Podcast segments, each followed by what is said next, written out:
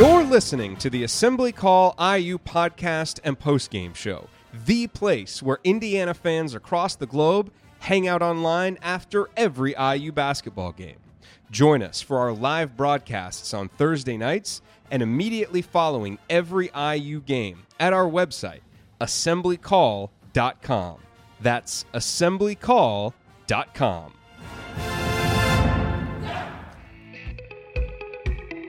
This week's edition of Assembly Call Radio is coming right up. Before we get to that, a quick word from this week's sponsor, SeatGeek. Let's start with a question. Do you ever feel like ticketing websites make getting to the event difficult on purpose? It's as if they're so big that they feel like they can get away with not caring about the customer experience. So, what if their site's annoying and doesn't have the events you want? The real question is how easy could it be if those ticketing sites actually cared? So, why is SeatGeek better than the rest? Well, a quick look at the App Store shows over 50,000 five star reviews. How's that for customer satisfaction?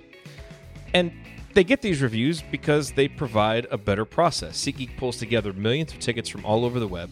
Then it rates each deal on a scale of 1 to 10. And finally, SeatGeek displays these deals and the tickets on an interactive seat map so you can see exactly where you'd be sitting. SeatGeek breaks down the details. Green dots mean good deals, red dots are overpriced, and every purchase is fully guaranteed so you can shop for tickets with confidence. As I've told you many times, I have the SeatGeek app on my phone.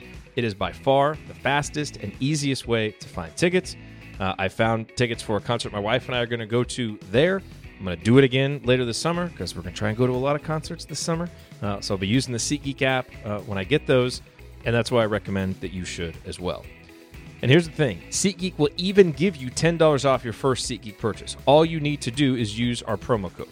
So download the SeatGeek app today and use the promo code ASSEMBLY for $10 off your first purchase. That's promo code ASSEMBLY for $10 off your first purchase. All right, and now here is this week's edition of Assembly Call Radio.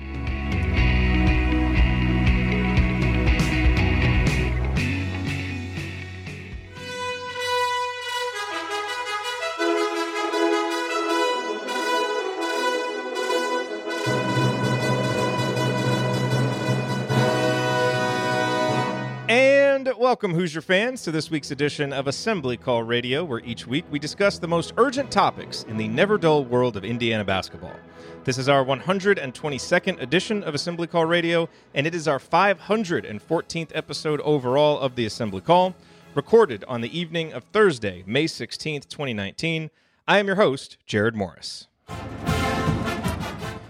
And let's begin this edition of the Assembly Call how we begin every edition of the Assembly Call, and that is with our Hoosier Proud banner moment.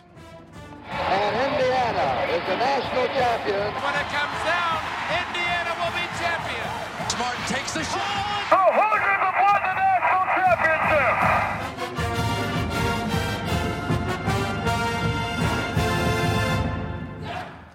This week's banner moment occurred on Wednesday when I opened my email and found the latest newsletter from Dribble Handoff, an analytics website geared toward coaches that I highly recommend if you want to understand college hoops at a deeper level. This edition of the newsletter came with the subject line Is Defense Undervalued? The author, Frank DeHell, believes that it is. And for an Indiana program that is clearly building its identity on the defensive end of the court, that is an intriguing assessment. After highlighting some compelling data to back its main point, the email says, quote, coaches are undervaluing defensive abilities, and therefore teams aren't playing their most efficient lineups. Coaches are just playing their most efficient offensive players without consideration for their defensive value. Undervaluing defense affects all aspects of the game. Teams who properly value defense not only are rewarded by an increased scoring margin over the course of the season, but also find additional value from a player acquisition perspective. Valuing defense appropriately should completely alter recruiting and the transfer market. Unquote. The email concludes, quote, regardless of the root cause, defense continues to be undervalued. The game is being managed at a suboptimal level. This large scale market inefficiency offers tremendous returns for teams willing to invest in analytically studying defensive possessions. Unquote. Well, Archie Miller certainly seems to be a coach who is focused on doing exactly that. Now, look, let me state for the record this market inefficiency of an undervaluation of defense, as described in this email, does not mean that offensive firepower isn't vitally important. It is. Anyone who has watched the last two years of IU basketball understands that. But it does suggest that in the long run, given current college basketball trends, Archie's insistence on building an IU program that values defense will bear fruit. And if this season's national championship matchup between Virginia and Texas Tech was any indication, it will be fruit that one day might taste pretty sweet. Okay, now let me introduce my esteemed co host for this week's show. To my left, he is the Tyrion Lannister of Girls U Sports Coaching in Cincinnati, the president emeritus of the Robert Johnson Fan Club, and one of the world's most respected bracketologists. He is Andy Bottoms. What a swell guy. Andy, what is your bottoms line from the last week in Indiana basketball? Well, I think the by the time we recorded last week, we knew about Ethan Morton, and we also uh, had reason to believe that uh, Quinones was going to go to Memphis, and that's really how things played out. So at this point, for me, uh, it, it's really a bit of a waiting game in terms of seeing what IU is going to do with those two open scholarships. As we discussed last week, I don't really foresee a scenario where they would use both of them, um, but I do think it would be intriguing to see if they can find a grad transfer or even a, a sit out transfer to use one of those on as they continue to build. Uh, but what I like is that there doesn't appear to be a rush to give those out and use those up as it feels like there has been uh, in prior years. And so I think that's uh, you know comforting to see that at least while the coaching staff I'm sure is disappointed in a couple of the misses on the recruiting trail. I, I think it also shows that they aren't panicking and feel pretty comfortable with the guys that are there. So uh, I, I do think it places a bit more emphasis on Jerome Hunter's health, which we still don't really have a great view into. Um, but but I do think it's an intriguing roster at this point, one that is uh, very balanced, and you could see every guy potentially contributing in a, a, path to minutes for everyone, but no clear superstar as there seems to have been over the uh, you know last handful of seasons. So it's uh, shaping up to be an interesting one. I don't think at this point I'm ready to say that the roster is completely set in stone because as you know, different colleges graduate and guys may become eligible to be grad transfers. Maybe there's some different movement. You had you know late coaching movement this week that we'll talk about later, and so uh, I don't think everything is nailed down by any means. But it's uh, it's interesting to watch, and and like I said, glad to see there isn't a lot of of panic setting in from the coaching staff standpoint, but also uh, just kind of curious to see if this is truly what the roster will look like going into next season. And to my right, he is a senior writer at the Big Lead, a proud Indiana Journalism School graduate, and he is a man so impressed with his own intelligence that he would pick himself to win a one on one Westeros history trivia battle against Bran Stark. Time has proven me right on virtually everything. He is Ryan Phillips. Ryan, what is your rant this week? I am a history nerd. So yeah, I kick Bran's tail. Uh, I like Especially since went, he's nowhere to be seen now. I know. I, I, like how you went Game of Thrones heavy this week. It's the last week, man. It's the last. You guys week. want to talk about that? Let's just talk about that. Segment I mean, two, all Thrones. I, I, made it. I'm gonna just.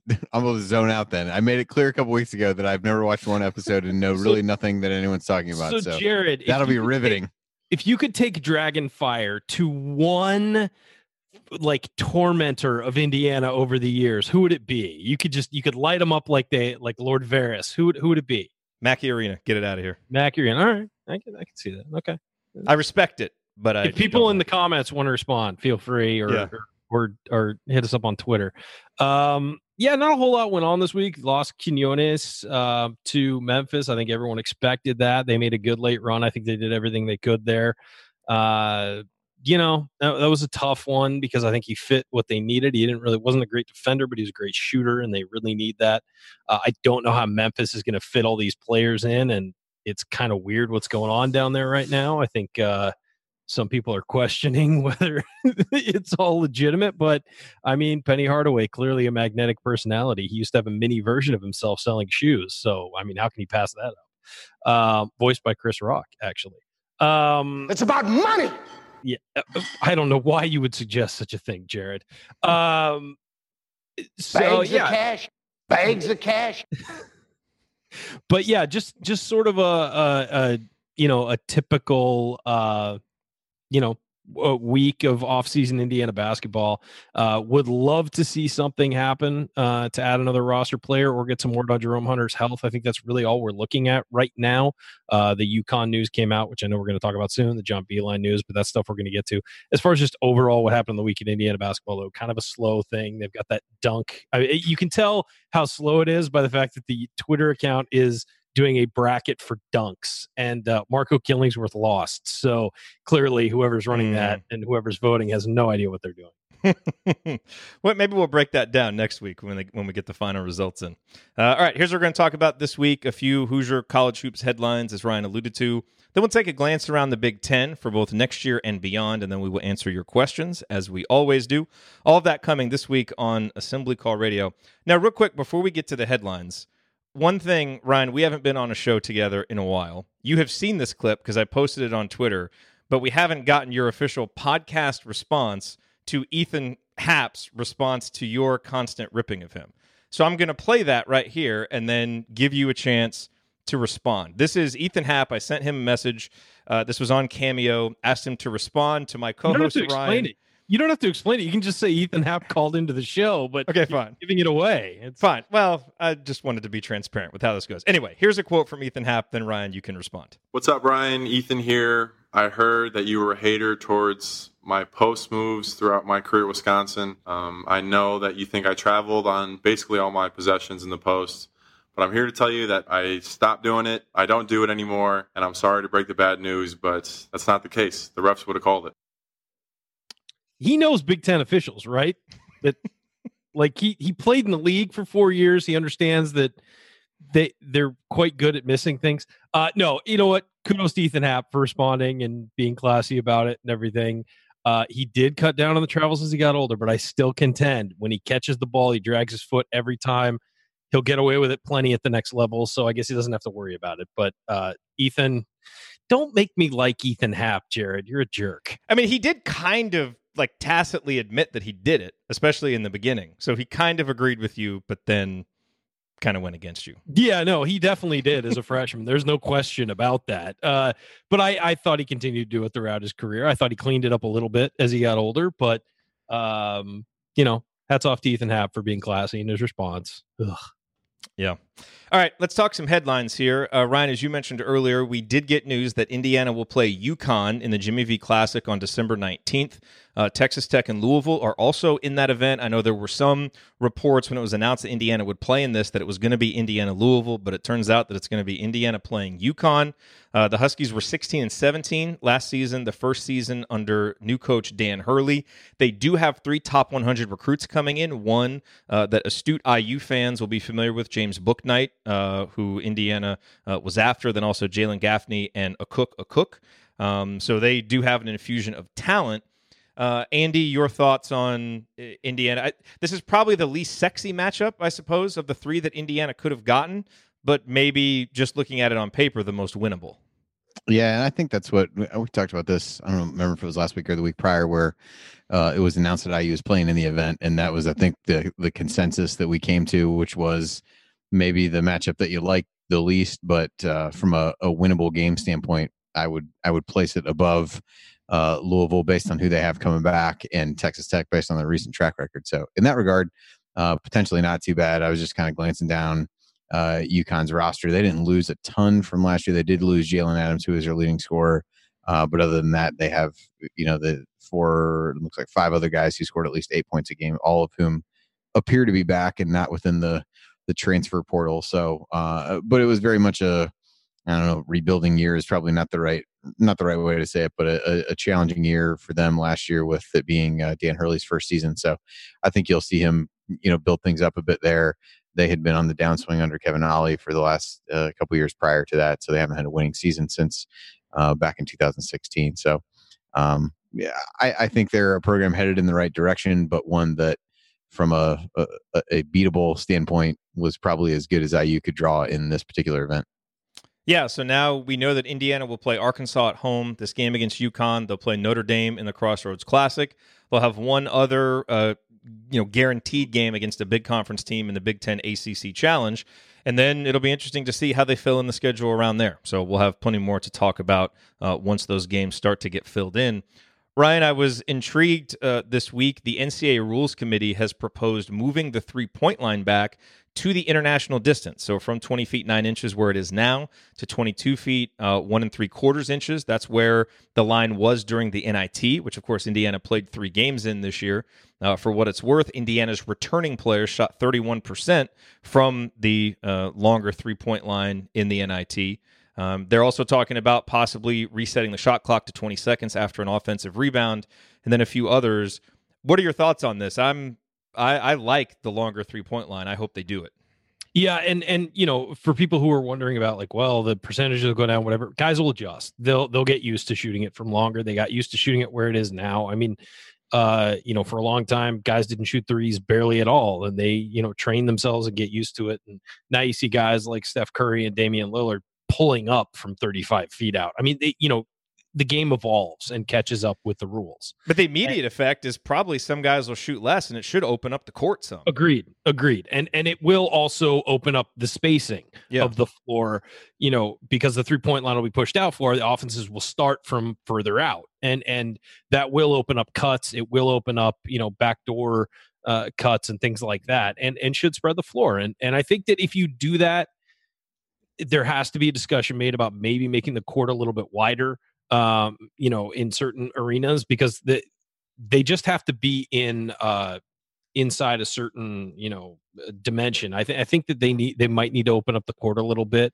Um, that's been discussed at the nba level before because guys are getting so much bigger and stronger and there's just not enough room on the court. Maybe you expand the distance between the three point line and the sidelines a little bit or or lengthen the court a little bit.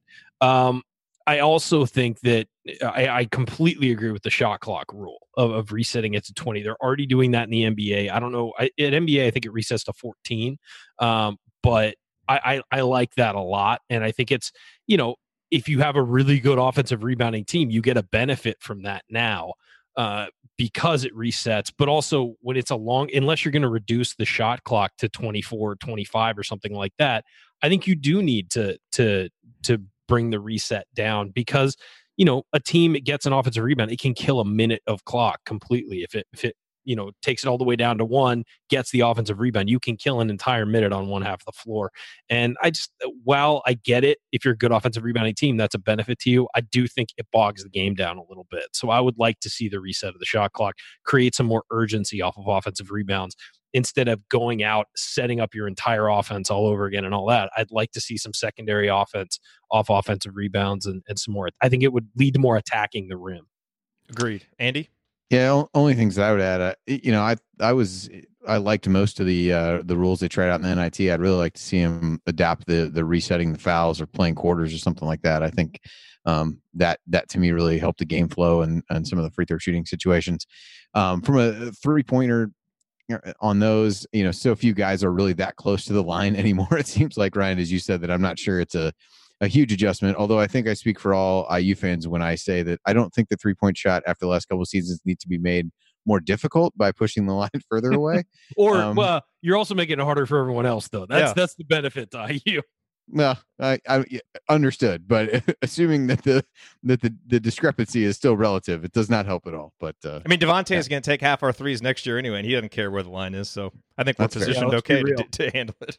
uh, I, I will say, I think that the shot clock will be as uh, consequential as moving the three point line back. I, I really don't think people understand how that speeds you up because if you rebound it and it resets to 20 by the time you're getting out of its out of your hands maybe it's 18 by the time you decide what to do with the ball it's 15 14 13 it's going to speed up the way the offenses are played and i think it's going to be great for basket for for the basketball and i thought it did in the nit I, I really liked the speed of the games and the pace of the games in the nit I'm not necessarily an advocate of splitting the game up into quarters as a lot of people are. I'm not against it. I'm just not like super pro splitting the game up into quarters. But I thought that the shot clock made the game move even more than that would. Yep. Uh, last headline I want to hit, and this will lead us into our discussion for segment two. John Beilein leaves Michigan, goes to Cleveland.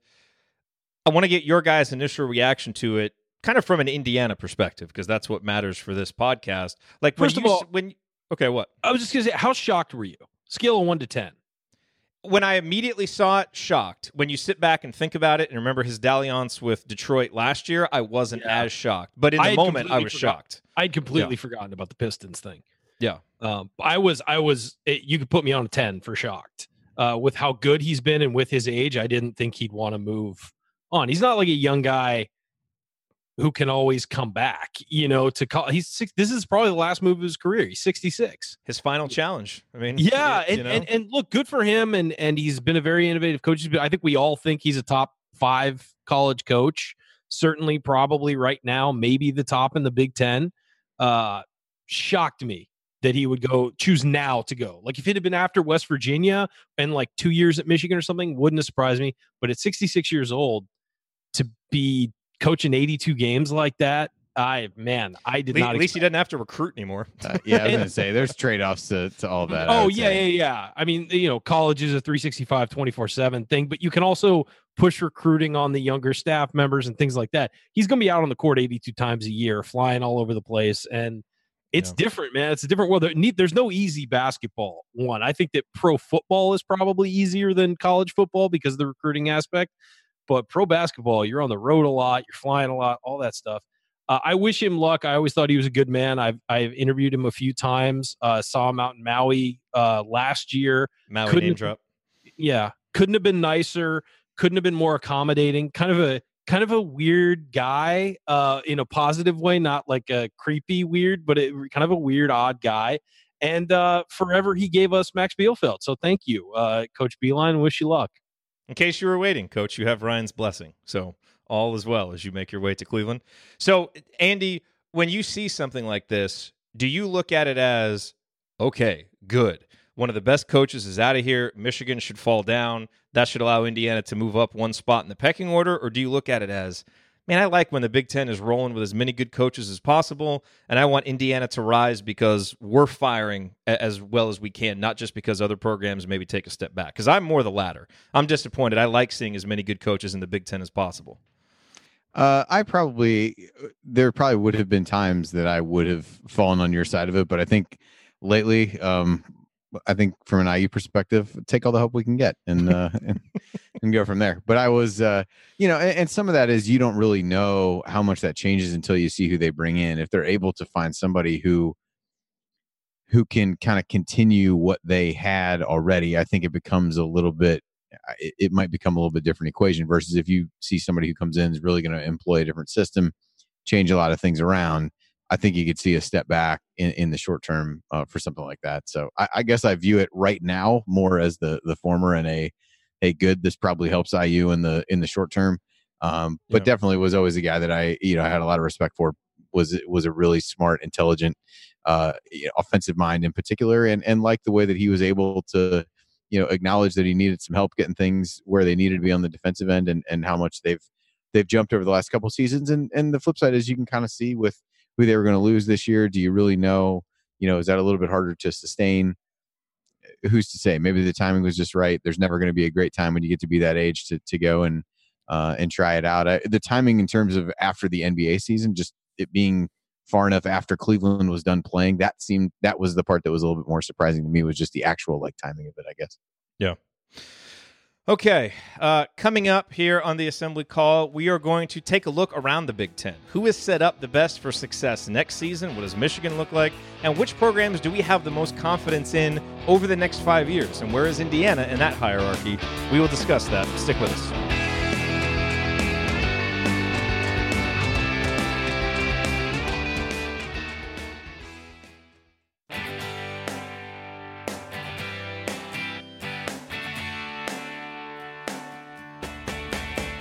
This is Ethan Happ, and I never listen to the assembly call, especially the episodes that Ryan is on.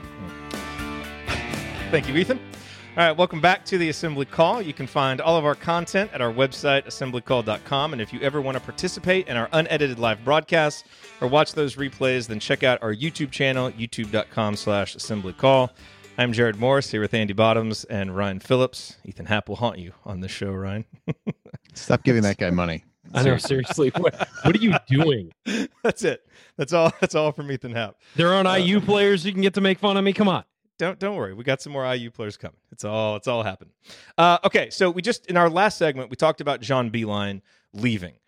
Obviously, that you know, kind of throws a huge wrench into the Big Ten as you project forward for next year. Michigan seemed like a program that was going to be in a little bit of a transition anyway, with Jordan Poole and Ignas Brazdeikis probably going to the NBA. Uh, Poole for sure. Brazdeikis says he's looking like he's, you know, probably going to stay in the draft. Uh, Charles Matthews leaving. But now Beilein is gone. So as we look at the conference for the next season, I kind of, you know, put the teams into tiers based on, you know, just what we've seen the last couple of years, who they have coming back let me give you my tiers, and then you guys pick them apart and tell me where I'm wrong. All right. I, Michigan State is the clear favorite, no question. They've got Izzo, Cassius Winston's back. They've got a great recruiting class. They will be the prohibitive favorite heading into next season.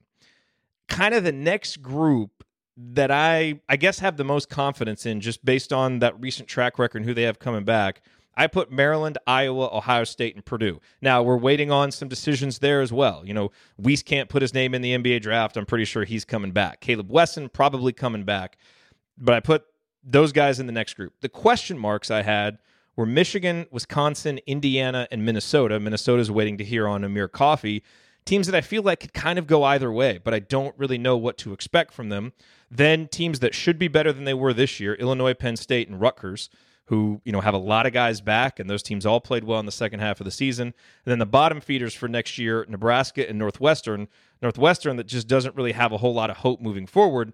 Nebraska, I think, has a lot of hope moving forward, as we'll get to, because I think Fred Hoiberg is going to do a good job there. But his first season at Iowa State, they were three and thirteen in the conference with a lot of transfers. I feel like he'll probably have a similar transition this year. There's going to be a change over there for sure. Yeah, they, they basically turned over their entire roster with maybe a couple guys as exceptional. I think Isaiah Roby has his name in the draft. If he doesn't come back, like they've basically lost yeah. everybody who played any meaningful minutes. Yeah, so I think they'll be good in the future, but that's where I think they are right now. So as we look just at next year, what do you agree with? What do you disagree with? You know, out, out of those, Andy, why don't you go first?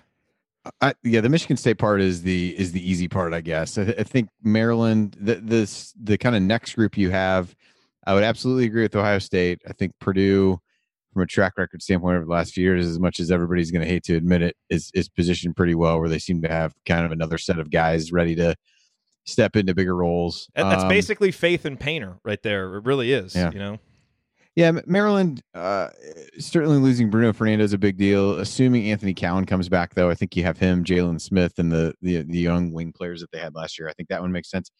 I was if there was a team I was going to argue with in that tier, it would probably be Iowa. They ended up only ten and ten in the league last year. I think they started so much better, and so it, it may have uh, seemed better than it really was, and really down the stretch faltered again. And you have most of the same guys back, minus Jared Cook, minus you know Nicholas Baer, minus Isaiah Moss. So I think they could take a little bit of a more of a step back than it might seem. But I agree that from a talent standpoint, it doesn't completely fall off. But that's probably of that tier the one that I would I would nitpick. So I'll let Ryan jump in before we get into anybody else. But those are at least kind of of your you have top five. That's the one I would I would nitpick. Yeah, I would take Iowa out of that group as well. Um, Purdue, I guess it, it is. It's the faith in Matt Painter, even though they're losing Carson Edwards, who I think is the engine that drives that entire team. You're losing Ryan Cline, a guy who just would come in and make murderous shots for you.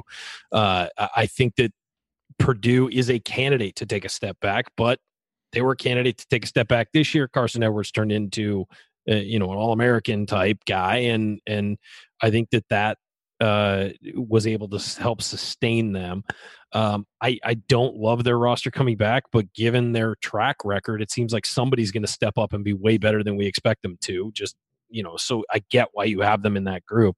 Um, I also hate Purdue, so maybe that's why I'm thinking that. But um, I didn't no, want I, to put them in that group. Yeah, I know, I know. Uh, um, I agree. Michigan State, you're right, is the easy part. I would have put Michigan maybe in the question marks or next group category, but without John Beilein, who knows what's going to happen? Do they go out and hire a new full time coach, or do they, since it's so late in the process, do they go just promote someone for a year and then go find a, a head coach? Uh, it's going to be interesting to see how that plays out. It really is uh, with Michigan. And if they get a new person in, is there a transition? Is there turnover? Is, is there a big change uh, of roster guys and all that stuff, recruits and all that? Um, Minnesota, I think we're starting to see that Minnesota is a talented, you know, they can consistently have talented guys on the roster, but how often are they going to put it together and be consistent under under Pitino? Uh, I I don't have faith in that happening. Um, as for Indiana, as for Indiana, and no Jordan Murphy for them anymore to yeah, kind of hold things together. Yeah, and, and McBrayer not there either. I mean, I, yeah. I, think if Amir Coffey doesn't come back, they take a big step back. I think they're yes. taking a step back regardless, just because I'm not convinced that he's all that good of a coach. And you really at that point have you know a couple big guys, but Curry's pretty long in the tooth and injury prone at at this point. It feels like, mm-hmm. and then. uh you know, Kalscheur was a good shooter, but who's going to get him the ball? I'm not sure who plays point guard for them. Yeah, and and um, with Indiana, I think a lot's going to depend on Jerome Hunter's health. A lot's going to depend on, you know, how this team comes in. I I am optimistic about Indiana. I've been saying for a long time. I think next year's team's going to be better than this past year's team was.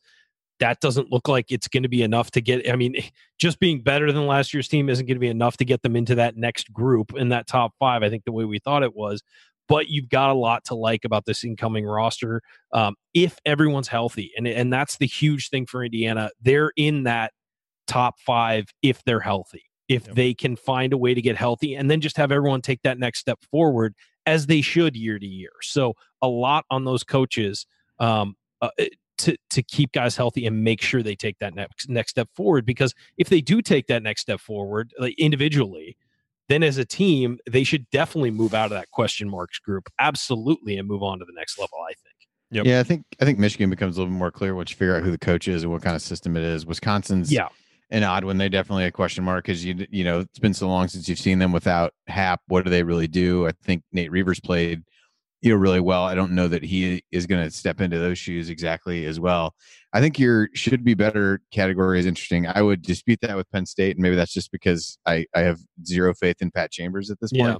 Um, they got their whole what, team back though. If Lamar Stevens comes back, uh, they, lost, were really they lost Josh Reaves, right? Oh, Reaves, that's mm. right. They did lose Reaves, and he's an important yeah, player too. I, I always struggle with that because I feel like we've we've done this song and dance with Penn State before, where For they get years. guys back and then they're then they don't actually do anything. So uh, I don't know about that one. I, the the Rutgers and Illinois ones are definitely. I would definitely agree that they're going to improve.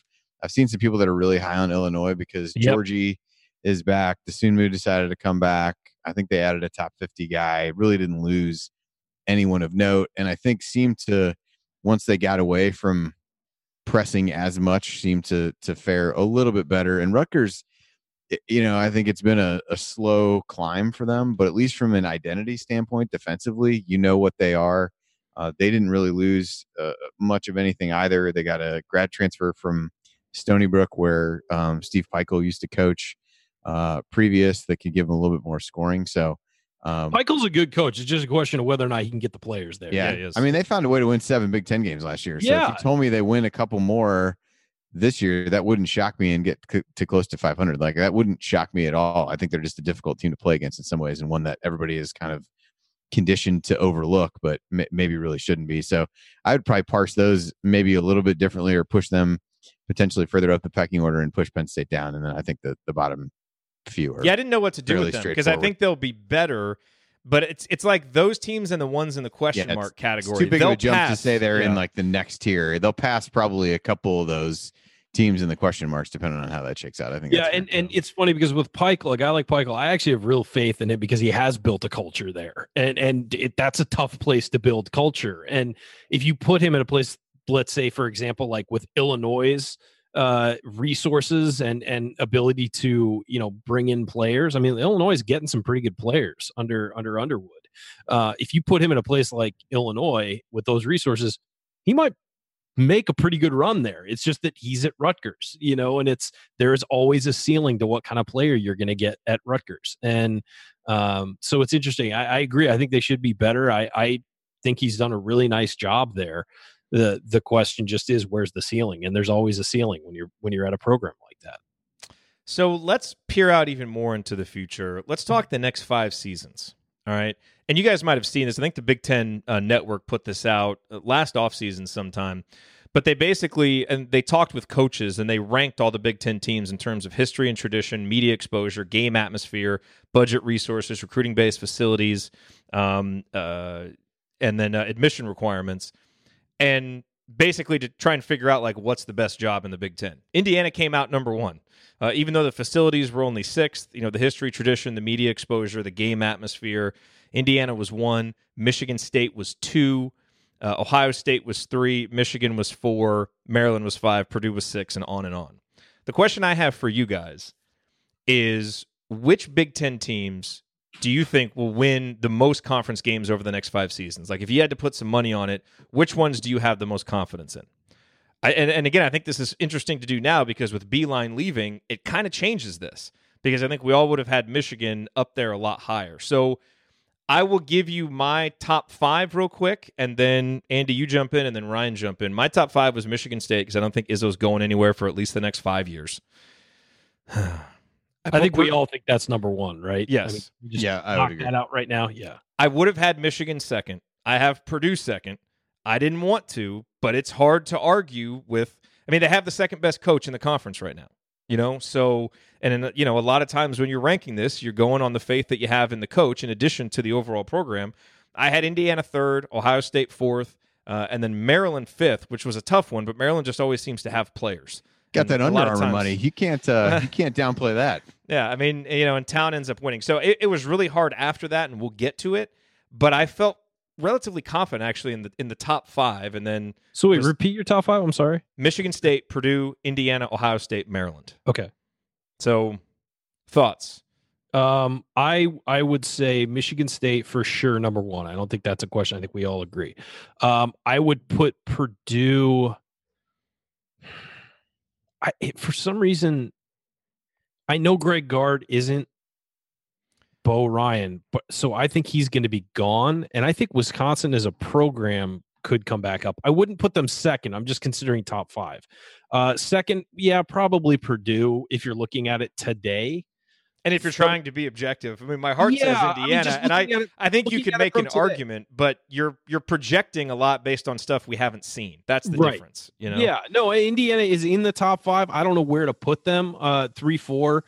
Uh, I think Ohio State's a good pick because y y- y- Ohio State's the kind of program where every year you look back at yearly records and you're like, really, they they won that many games? You know, uh, they tend to win games, and and no matter who the coach is, and um, so I would say Ohio State has to be in that top five, and then I might put uh, Wisconsin in that top five because I don't think Greg Gard's going to be there, and I think they're going to find somebody because it's a good program to coach at. And, and I think that they put enough resources into the basketball program and they get players to develop. And, Yeah, and but so- but for in a short time window, that would mean that Gard would have to have two pretty bad seasons, and they. I think I think one more I think one more average season he's gone. Oh, I, I well. do. I think one more average season and he's gone. There was a lot of discontent in Badger land right now. I think didn't they give him an extension recently? And I I heard that extension was because players thought he was going to leave, so they, he was having a tough time recruiting guys because they thought he was going to be gone. Um, so there's a lot of whispers around that program that he's on his way out. Well, I had I had Wisconsin sixth, and I had Nebraska seventh because I think Fred Hoiberg. Oh, Hoiberg, yeah, yeah, I, See, I, think, I don't he, think he- over the I next he's five there in- years. I don't think he's there in five years. He uh, that, think that's not where on. he wants to end up. I think he'll do well and leave. I I would agree with you. If he does well, he leaves. If he doesn't do well, Yeah, he'll be I mean, there he already- years. They won't yeah. be He already left his alma mater, albeit to go to the NBA. But I, right, I- maybe- I would say if a better college job opens up, I mean, to me, this is essentially a measure of of program stability at this point, and I think that's why Purdue, for me, would be second, as you said, where you've kind of built a, a culture there that guys can you know run through, and it's always eh, seemingly have a pipeline of other guys to come up. I think I would probably put Ohio State third for the same reason. I think Holtman has bought himself enough. Um, oh, with the way he's been the first couple years, recruiting has started to get even better this year with the guys that he's brought in, and you've got a situation where you've got a lot of resources, but not a ton of pressure. And we've seen uh, Ohio State flourish in that situation uh, in the past. So I would I would have them up there. Maryland's interesting. I think Turgeon is always one who's a little bit hot and runs a little hot and cold with the the fan base at times. So is it a case where if if they gradually you know have a couple losing seasons, people turn on him and he never gets them back? But I think in the short term between that and um, you know, kind of tongue in cheek, the Under Armour thing, but um, but not not a complete, you know, just a throwaway statement either. Um, I, I think they make sense up there, and I, I would like to think IU would be, but again, if you view this as a measure of stability and and current trajectory of where these are going, it it just I think IU might end up in the top five just because there's not really another clear choice. I don't know if that's necessarily because like the the recent track record is really there to suggest it as much as I don't really know who else you would put there. Maybe Michigan maintains their uh, recent level of success, but that's definitely hard to answer based on Yeah. uh, based on the coaching, you know, based on who they would actually pick. But I mean, I mean, it's Uh, faith in the resources IU has and the recruiting base and the tradition and just the fact that, my God, they can't continue to be this up and down forever, right?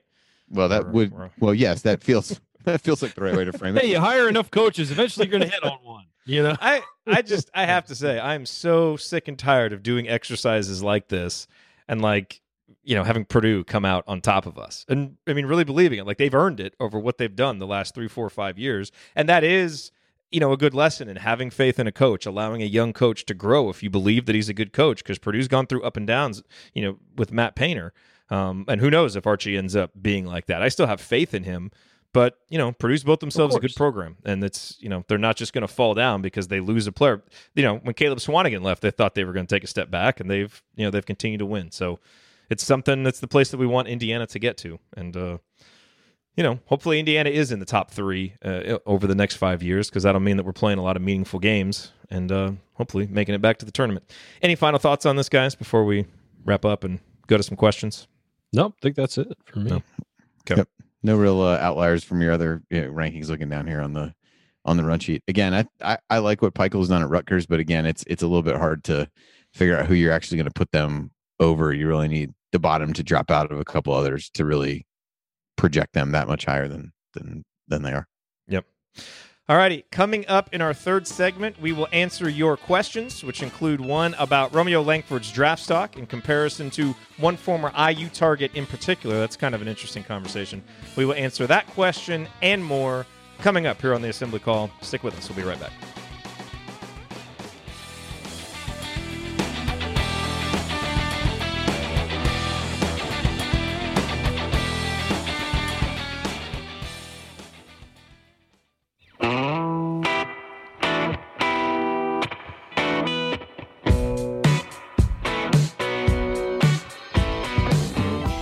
Zeisloft. I never miss an open three, and I never miss an episode of The Assembly Call. Thank you, Nick. Welcome back to the Assembly Call. I'm Jerod Morris, with Andy Bottoms and Ryan Phillips. Remember that you need to be subscribed to our email newsletter. We send out a weekly IU news roundup. Even during the offseason and after every game, we send out a detailed post-game analysis. Just text IU to 66866 or go to assemblycall.com. That's IU to 66866 or go to assemblycall.com. All right, guys, it's time for our mailbag. All of these questions were submitted via our private IU basketball discussion community, which you can learn more about at assemblycall.com slash community. Uh, here's a question from James. He says, obviously a lot can happen, but are you at all surprised by the fact that uh, Darius Garland has so thoroughly passed Romeo on draft boards? If I remember correctly, Romeo came into college ranked higher, and Garland goes out with an injury very early in the season. Romeo did have struggles, but was a great player in one of the best leagues in the country with a torn ligament in his hand. I feel bad for him that his reward for playing through injuries is to fall significantly while Garland has been rising because there isn't any tape of him facing adversity at the college level. So that is true. Romeo was ranked higher than Garland. Now, if Not you look by- at not not, by not, much. not by much. I mean, Romeo was five six. Garland was like nine ten. If you look at mock drafts now, you typically see Garland going in the fourth or fifth spot. Romeo, I've seen him in kind of thirteen to seventeen, and that Back you end know, of the lottery. Detroit Pacers type uh, spot. Here's what I will say, Ryan, and you can agree or disagree with this. I think the reason why Garland is higher is his game right now when you watch when you look at his skills it more obviously projects to the NBA because he's an elite outside shooter he's got a quick release and you know he's a little bit of an undersized point guard but I think people look at him and they say you know Damian Lillard like it's, It's a little bit easy- driven league. Right. And and it's a shooting driven league. And the biggest question mark for Romeo is the shooting. I mean, if Romeo, you know, shot consistently throughout the year, he would be a top five, top six pick. And yes, he had the injury that probably affected the shooting some. We don't know how much, but that's still going to factor into it. And so know- I don't think it's as much that people didn't see Garland face adversity. It's they see him shoot and they see his point guard skills, and that more clearly translates to the modern NBA. Yeah, and and I think that eh, there's a good way to look at this. It's like you know how in the NFL draft, quarterbacks automatically vault to the top five, regardless of where they rank in their ability versus other players. because quarterback is an important position. It's you know, so your best the best player in the draft this year may not have been Kyler Murray. It may have been the Bosa kid or Quinnen Williams or whoever. But Kyler Murray went number one because of the value of that position. I think it's the same thing with a point guard. It's not to the same degree as you do with a quarterback in football, but it's a point guard driven league. You have your point guard, you have your offense, you have the guy who's going to set the tone. And I think, I mean, in one of my mock draft projections a couple weeks ago before the lottery, I had him going number four to the Memphis Grizzlies because, you know, he's from Tennessee, went to uh, Vanderbilt, perfect fit, and take over from Mike Conley. So, right now in my mock draft yesterday, I had him go into the Lakers at number four. I think the Lakers are going to have a lot of turnover this offseason, but I think he and Lonzo Ball, I think God, he'd be lethal fit. with with Ball and Le- LeBron. LeBron and, yeah. And so I think that a lot of people think Lakers are going to trade that, but I think it will be tough to pass that up if he's healthy. He has a meniscus injury. It's kind of shutting him. He may not go through the draft process like a lot of other people will uh, because there are rumors that he got a draft promise from somebody up high. I, I think that a lot of it has to do with position. And, and and Garland is a he's a scoring point guard. And in the league right now, if you have a scoring point guard, you're successful. Look at all the teams left in – the uh, postseason right now. They all have guards who can get to the rim and also shoot the ball. Uh, that's, I think, what it is. I do think there's something too. We saw Romeo play an entire season against better players than he played in high school. And there were times when he struggled. There were times when he was up and down.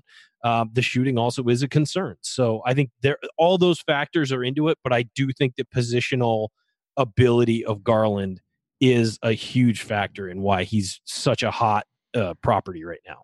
I mean, to me, this is a, a, miniature argument of when you get guys, should I go back to school or not?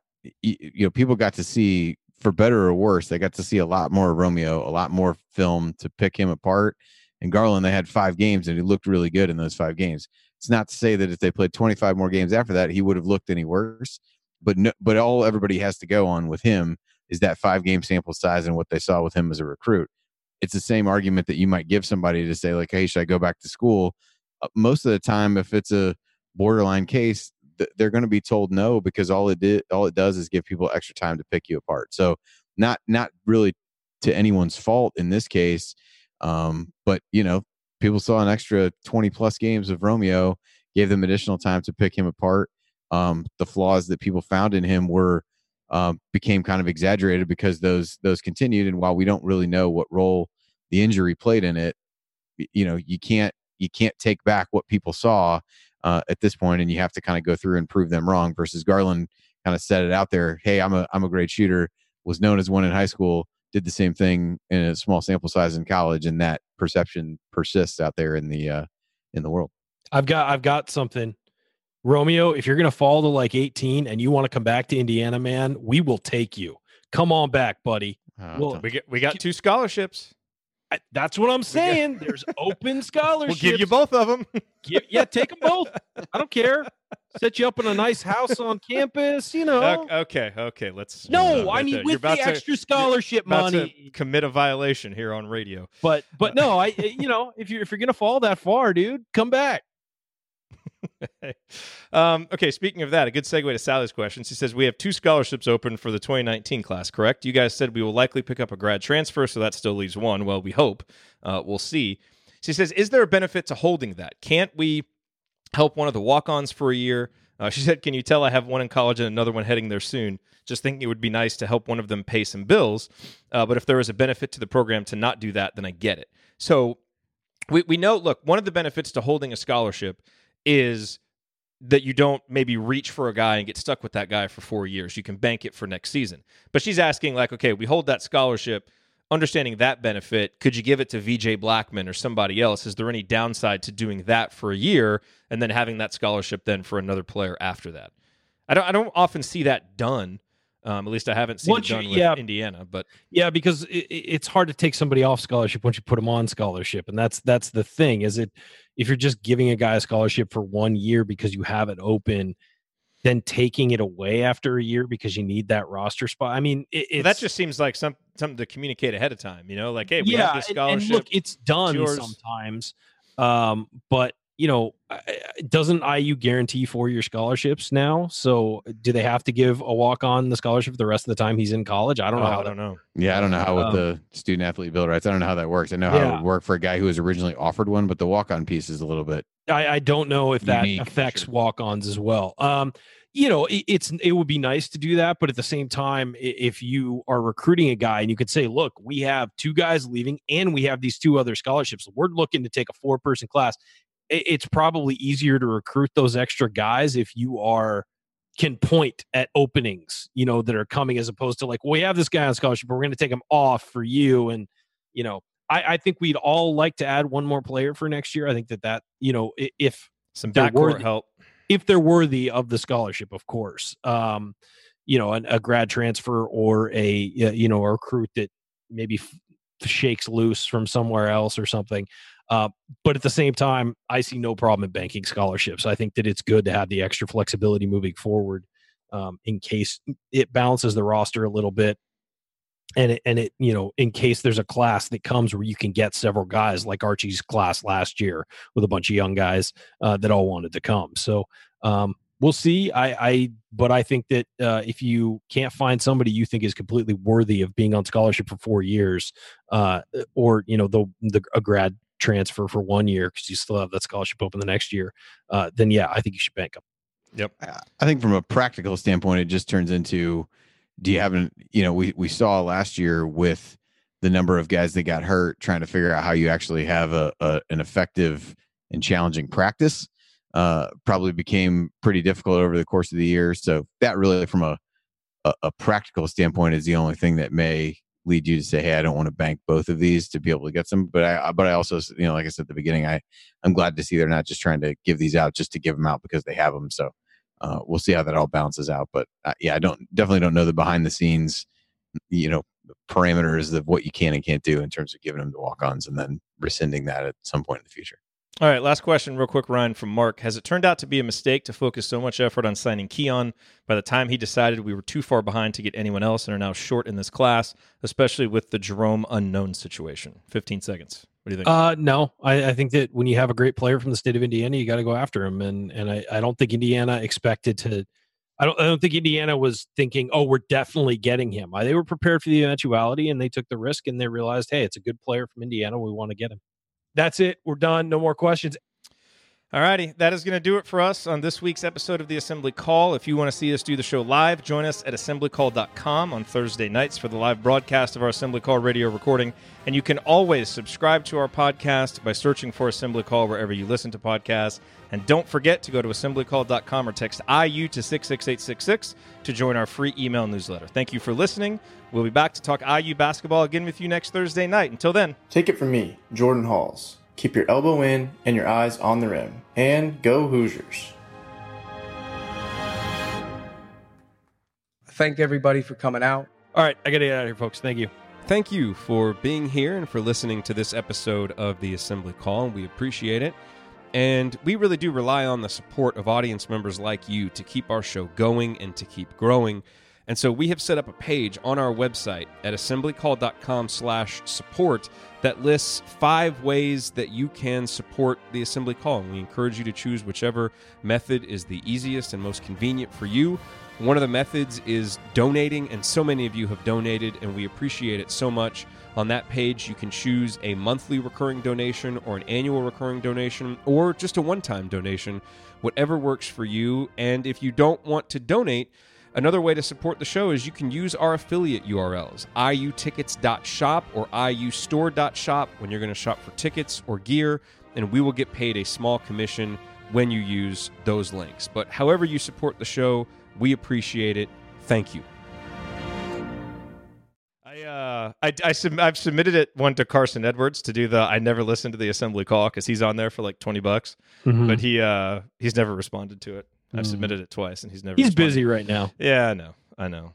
Thomas Bryant's on there. He hasn't responded, but otherwise McSwain's on there, Priller's on there, Newkirk.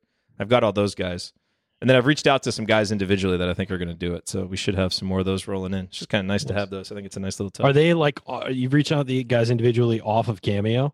Yeah, yeah. Nice. Yeah, just on Twitter. I basically said like, "Hey, you know, we saw Christian on Twitter and did this, and you know, so if you guys, if you want to do it too, you know, we'll pay you for the clips and just to give us some, give us some promos. Like, I think Verdell's going to do it. Jordan Hulls obviously did it. you know what you should get Verdell doing? It's like, damn it, Jerod. That that's what you should the, the damn it, Verdell. Yeah, but do it for Jerod. Like, it can't all be about me. Let's be honest. It needs to. We need to spread them out, spread out the love a little bit. No, I think the Ethan Happ one is the only one that's Oh. going to be about you. Right. No, I know. Perfect. But um, Snoop Dogg got- is on there for like a thousand dollars. I thought it'd be kind of nice to have him do a little intro for us. yo, this is Snoop Do Dio Double Dizzle. Oh my Oh, god. No, that's what he would say. Come Uh, on, that you is not that is not anything like it would sound. I'm not trying to do an impression. that's uncanny. It was really. Uh, all right, with that, I gotta go Get- I had to look back up. I thought he was actually had hopped on. and You just sent him the link. Shut up, but Andy. Please pull the "Shut Up, Andy" drop. That would be great. no, but I will be pulling the Snoop Dio double jizzle or whatever you just said. Oh, no. I'm starving. I'm hungry. uh, I gotta oh, go. Chad, yes, George Leach. Get George Leach. That'd be awesome. Oh okay. God, no. We need to get Marco Killingsworth. All right, I gotta go eat. Dinner's go on the eat. table. I'm starving. Go starving. eat. All right, All right. everybody. all right, we'll see you. We'll see, you guys next week. Leslie D won free groceries and shop, play, win Monopoly at Safeway. Don't miss your chance with only three weeks left to play. Satisfy your thirst with Coca Cola, bubbly or sparkling ice. Take a snack break with Sargento cheese or Ritz. And serve up fun with Pop Tarts. Increase your chances to win. Shop these bonus ticket items specially tagged in store. Download the Shop, Play, Win app to play today. No purchase necessary. See rules at www.shopplaywin.com. Hasbro is not a sponsor of this promotion. America's beverage companies are working together. to reduce plastic waste in our environment. Not all plastic is the same. At the Coca Cola Company, Keurig Dr. Pepper, And PepsiCo. our bottles are made to be remade. we're carefully designing them. To be 100% recyclable, including the caps. And we're investing in community recycling improvements. So that every bottle we get back, Can be used to make new bottles. That completes the circle and reduces plastic waste. please help us get every bottle back. Learn more at everybottleback.org.